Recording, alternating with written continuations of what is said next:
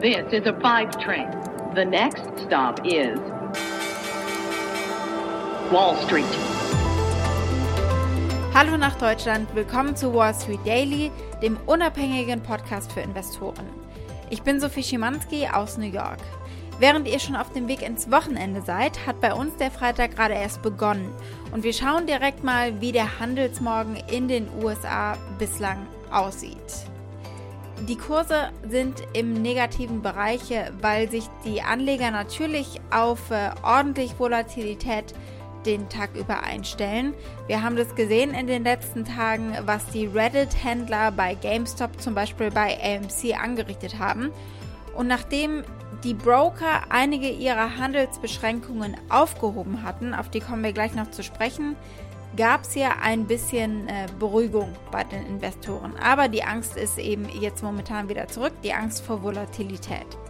Eine Enttäuschung für die Anleger. Johnson Johnson sagt, sein Impfstoff sei zu 66 Prozent zwar wirksam, aber die Daten deuten darauf hin, dass die Impfung nicht so wirksam gegen den südafrikanischen Virusstamm sei.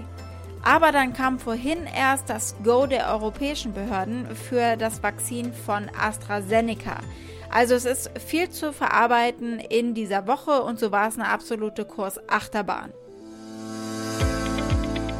War ja eine abwechslungsreiche Woche bisher, also ein Tag Verlust, ein Tag Gewinn, ein Tag Verlust. Stocks on Wall Street closed higher overnight, bouncing back somewhat from the big decline the session before. Und diese Volatilitäten, die wir diese Woche gesehen haben, ich glaube, die werden uns noch eine Weile begleiten. Was die jüngsten Kurskapriolen um die Videospielekette GameStop zeigen. The wild move in GameStop over the last week was fueled by the Wall Street Bets Group on Reddit wo kleine Aktienspekulanten große Hedgefonds in die Knie zwingen. Wir sehen, die Nerven sind sehr dünn bei den Investoren hierzulande.